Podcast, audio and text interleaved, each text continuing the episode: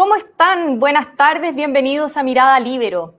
A esta hora comienzan a votarse en las distintas comisiones del Consejo Constitucional las enmiendas al anteproyecto de constitución. Sin embargo, el ambiente está crispado luego de que esta madrugada las negociaciones para llegar a acuerdo entre los representantes del oficialismo y la oposición terminaran en punto muerto. Y queremos conocer más de lo que está pasando con la abogada Natalia González, quien es miembro de la comisión experta que redactó el anteproyecto y quien sigue en primera línea este proceso. Natalia, ¿cómo estás? Muchas gracias por estar en Mirada Libero. Hola Pía, muchas gracias a ustedes por la invitación y por el interés en este proceso que la verdad es que debiera convocar a toda la ciudadanía al tratarse de una materia del mayor interés y que vamos a votar en el plebiscito de, diciembre. Claro que sí, y justamente quería partir pidiéndote que muy brevemente para que quienes nos siguen y quizás no están tan al tanto de, eh, este proceso, ¿en qué parte del camino estamos? Sí, mira, em, solo para recordar, em, a mediados de julio se vencía el plazo para que los consejeros electos introdujeran las enmiendas al anteproyecto que entregó la comisión experta. Aquí no, hay que olvidarse nunca que la constitución actual le da un mandato al Consejo electo para revisar, analizar el texto que nosotros produjimos como expertos, que es un borrador, no tiene más calidad jurídica que esa, y son los consejeros electos los que tienen la facultad para introducirle cambios, que se llaman enmiendas, votar esas enmiendas, incluso en la etapa final en que nosotros los expertos podemos hacer observaciones, la decisión final sobre lo que queda o no queda en el texto es de los consejeros electos. Aquí hay que recordar que durante muchos años, sobre todo un sector de la izquierda de nuestro país ha dicho que quien tiene que producir un texto constitucional tiene que ser un órgano electo. Bueno, ese es el rol de este órgano que está cumpliendo en este minuto. Esas enmiendas fueron presentadas el 18 de julio y luego de eso se produjeron en las distintas comisiones los comparados, ¿no es cierto?, entre el texto del anteproyecto más lo que se proponía modificar y se comienza a votar, em, yo te diría que la primera semana de agosto, eh, perdón, la última semana de agosto, 28 de agosto, se comienza a votar, es decir, hubo más o menos un mes en que las distintas comisiones estuvieron analizando, estudiando las enmiendas presentadas por los distintos sectores y a fines de agosto se comienza a votar porque hay plazos que cumplir, esto tiene que llegar al pleno del Consejo, votarse en el pleno y volver a los expertos para las observaciones. Y estábamos en eso, Pía, eh, votando, cuando han ido sucediendo muchas cosas paralelas, con el mejor ánimo de alcanzar acuerdos, con la mayor voluntad de disponibilidad para flexibilizar redacciones, para revisar las propuestas, se han ido armando distintas mesas de trabajo, algunas de ellas con mayor éxito que otras, hasta que sucede, ¿no es cierto?, lo que sucede ayer, ¿verdad? Claro, em, ayer justamente en la tarde el oficialismo eh, pidió a todos los sectores que bajaran las enmiendas que, como tú bien decías, se habían ido entregando, eh, habían sido presentadas. Em, y también pidieron postergar las votaciones y para llegar a acuerdo. Entonces, ¿cómo se explica esta petición y cómo la interpretas tú? Sí, la verdad es que el, comunicado que nosotros recibimos al mediodía, en que en el fondo es una invitación de lo más curiosa que hay, porque es una invitación donde se le pide a todas las bancadas que retiren, bajen todas las enmiendas presentadas. Em, es una invitación que a nosotros nos causó mucha preocupación porque significa una invitación a renunciar a las facultades que el Consejo electo tiene dadas por el Congreso, que ha sido elegido a su vez por todos los ciudadanos de la República, y a su vez a los consejeros que fueron electos por la ciudadanía. Entonces, recibimos ese comunicado con mucha preocupación. Aquí en el derecho público las autoridades y las eh, instituciones tienen que hacer lo que están mandatadas a hacer no pueden renunciar a eso. Eh, y sin embargo, de nuevo, con el ánimo del diálogo y la deliberación, se dijo, no recibamos esto como una invitación a desechar este proceso, sino que más bien como una invitación a conversar. Y entonces nuestro sector transforma eso en una invitación a una mesa de diálogo con cinco representantes de cada eh, sector a las ocho y media de la noche anoche. Y cuando se sienta esta mesa, recibe un pliego eh, desde los comisionados expertos oficialistas y la consejera que fue a esta instancia. Esto es una cosa muy curiosa porque nosotros los expertos tenemos un rol de colaborar en esta etapa. Sin embargo, hemos participado, eh, colaborando, estando en mesas eh, de acuerdos, pero ayer la izquierda forma esta instancia negociadora con cuatro expertos y una consejera electa, y por el lado de la derecha eh, un buen número, más bien mayoritario, de consejeros electos y solo un experto y un asesor externo. Claro, la extrañeza de ustedes es porque estamos en el proceso, en el consejo, por así decirlo, y por eso les pareció que tener a cuatro expertos en esta mesa negociadora no, no les... Por lo menos es curioso porque uno siempre tiene como experto, Pía, una deferencia muy grande por los consejeros acá. Y lo digo de todas las bancadas, o sea, uno está aquí para colaborar con las bancadas propias, con las bancadas que piensan parecido, pero también con las bancadas que no piensan parecido. Y uno es un colaborador y los consejeros son los que toman las decisiones. Entonces, en una mesa negociadora que estén tomando las decisiones, los expertos a mí me parece un poco curioso. Pero dicho eso, aquí se presentó un pliego de peticiones que tenía alrededor de 15 puntos iniciales, que era para que conversar respecto de cosas que ya están votadas en las comisiones y donde lo que se le pedía a los negociadores de la derecha era que esas cosas ya votadas en las comisiones tenían que o retrotraerse al punto inicial o retirarse o rechazarse o ser modificadas sustancialmente. ¿Por 15 puntos, 15 puntos. ¿Por qué? Porque la, bancada oficialista, representada por los expertos, eh, considera que estos 15 puntos son un retroceso respecto del anteproyecto. Consideran en algunos casos que incluso políticamente para ellos es un retroceso respecto de la constitución del 80, como le llaman ellos, en la constitución vigente. Y entonces se nos pidió que para poder conversar sobre los puntos que aún no están votados, era necesario retrotraer el estado del arte de lo votado.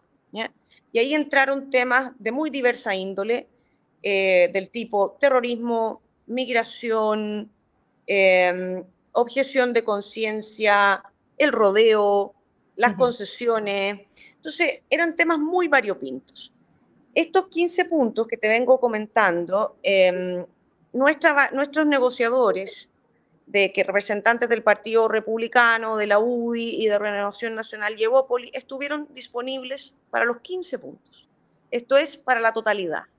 Y esa disposición se mostró diciendo, hay disposición para rechazar, hay disposición para cambiar, entendemos su preocupación, hay disposición para eventualmente em, en el Pleno, eh, que se produzca una situación donde esta enmienda se caiga, full disponibilidad para seguir conversando. Entonces, cuando tú manifiestas esa disponibilidad y luego vienen los 26 puntos, porque aquí fueron 15 más 26 puntos, una cantidad de puntos para negociar que prácticamente uno decía qué puntos de la Constitución están quedando afuera de esta mesa negociadora empatada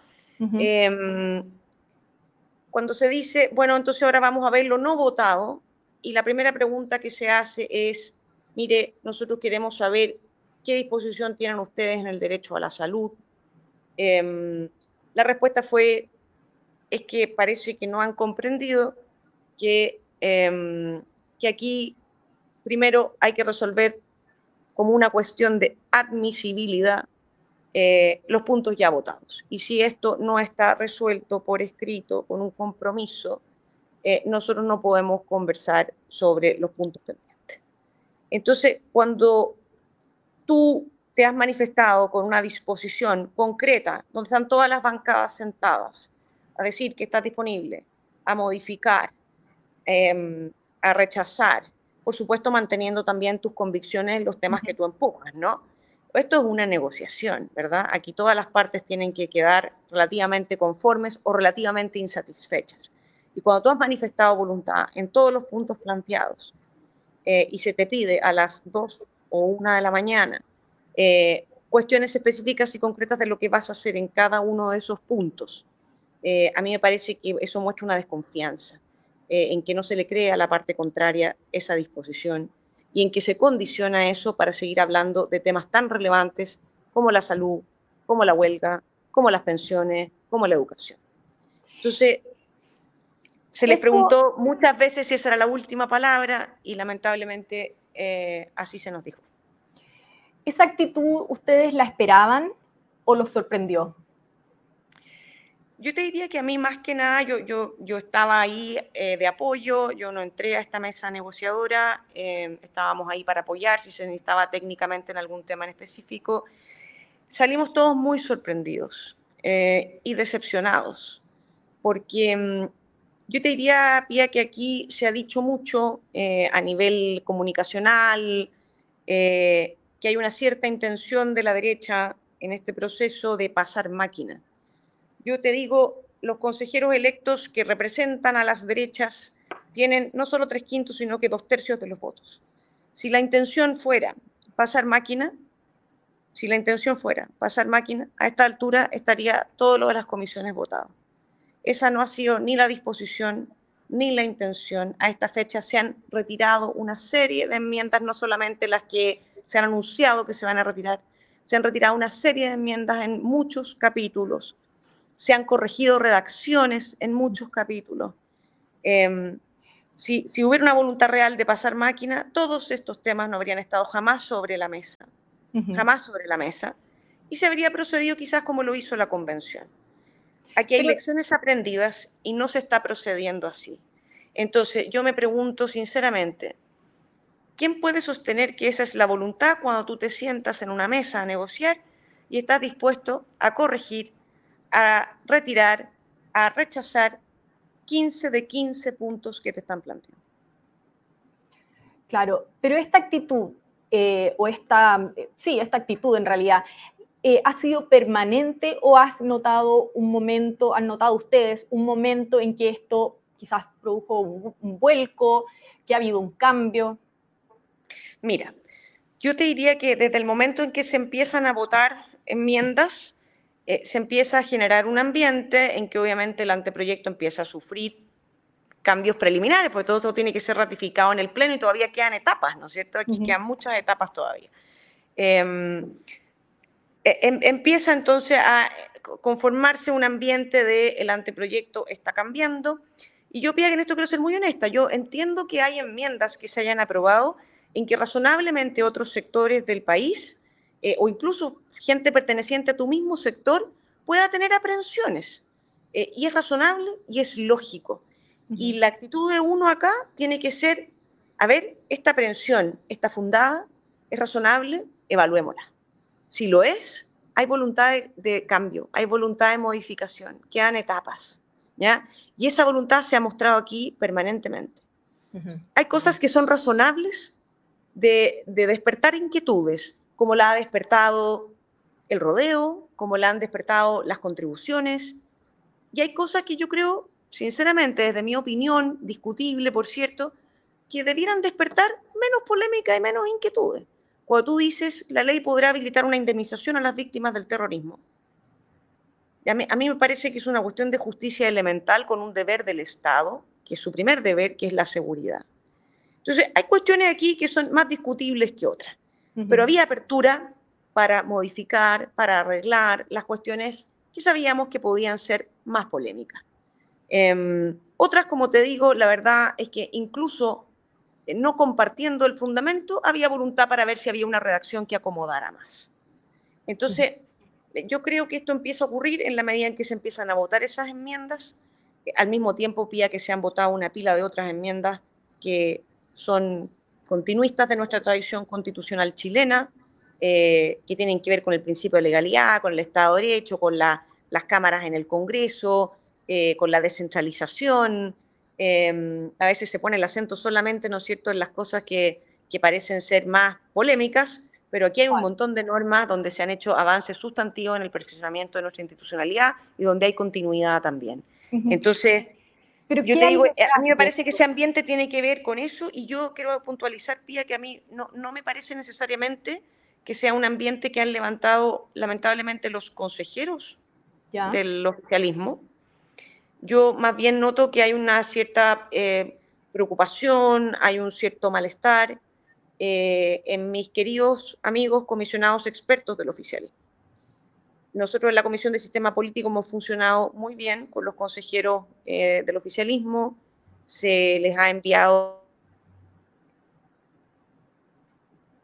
Hoy, ahí sí. Espérame que no te estamos escuchando, Natalia. Se fue brevemente la señal Y te ¿Ahí? ahí sí. Ahí sí. Em, yo, yo quiero hacer una separación porque yo no quiero ser injusta. Eh, los consejeros oficialistas, por lo menos de la Comisión de Sistema Político que me toca participar a mí, han mostrado una voluntad enorme eh, por participar, por hacer comentarios, por hacernos llegar sus ideas. Y nosotros también hemos tenido una voluntad muy grande. Cuando digo nosotros, yo me incluyo, pero la verdad es que yo no voto en esta parte del proceso, colaboro. Eh, había un muy, buena, muy buen ambiente, muy buena disposición. Entonces, a mí me, sorprende y me, decepciona, me, entristece un poco, la verdad, lo que ocurrió eh, anoche, porque me parece una señal compleja de intransigencia que, no tiene mucha explicación de cara al tremendo desafío que tenemos por delante.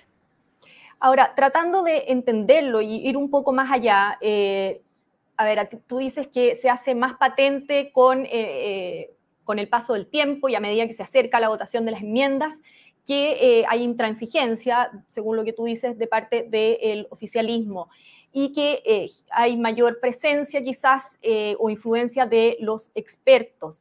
Pero ¿qué hay detrás? O sea, insisto, ¿por qué querer borrar todo el trabajo avanzado? Mira, por eso te digo, yo estoy tratando de hacer un ejercicio lo más racional que puedo. Aquí pueden haber distintas razones. Una de las razones es decir, mire, a mí me gusta el texto experto y me quiero quedar con el texto experto y modifique lo menos posible el texto experto, que es una posición muy legítima, Pía, pero tenemos que entender también que este proceso tenía etapas y ahora estamos en la etapa del Consejo. Y el Consejo tiene un mandato que cumplir, que es presentar enmiendas, votarlas, tanto en las comisiones como en el Pleno.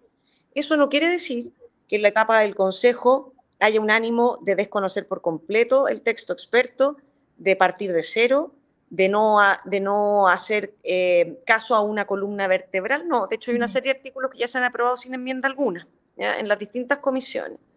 Y hay muchas enmiendas de las militantas que son formales, que es para agregarle el apellido de ley institucional o ley electoral cuando corresponde y así sucesivamente. Una posición podría ser esa, no sé si es lo que ellos eh, desean, me imagino que no, porque entienden igual que yo que en este proceso hay un órgano electo llamado a hacer enmiendas. Y otra posición es que no se comparte el fondo de las enmiendas que están siendo presentadas. Y yo ahí, de nuevo, en un ejercicio racional, yo puedo comprender eso. Y puedo comprender que en algunas de esas enmiendas tengamos diferencias. Algunas diferencias se pueden limar con buena voluntad, con ánimo de llegar a redacciones comunes, con ánimo de em, ver si hay espacios para hacer incluso su aplicación más gradual en el tiempo, eh, hay distintas fórmulas de solución, pero también hay otros temas en los que derechamente tenemos miradas diferentes.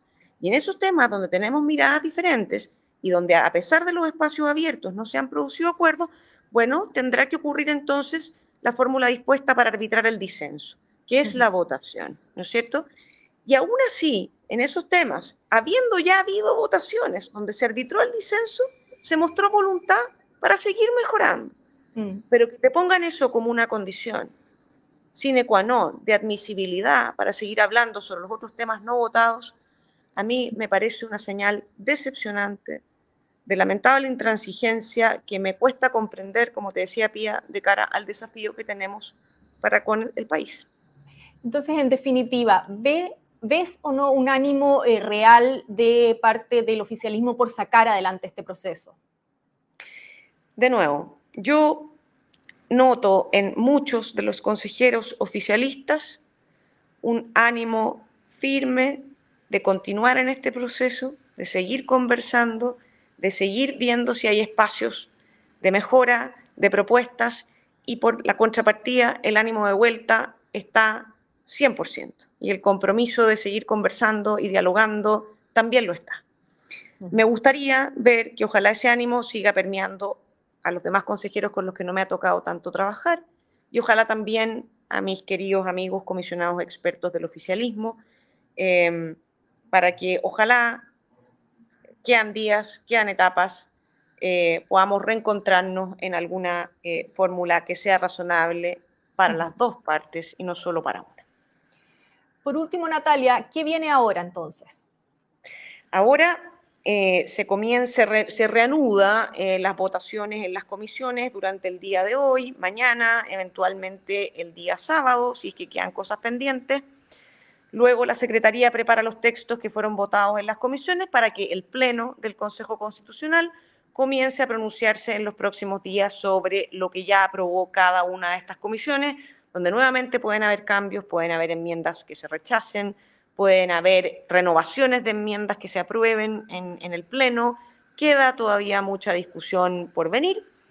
Hasta el 7 de octubre, Pía, en que el texto tiene que ser despachado por el Consejo y ser entregado a la comisión experta que tiene cinco días, si no me equivoco, para emitir observaciones y esas observaciones vuelvan al Consejo para ser votadas, pudiendo darse lugar a una comisión mixta dependiendo de si esas votaciones alcanzan los quórum o no requeridos en la Constitución para aprobarse o rechazarse las observaciones.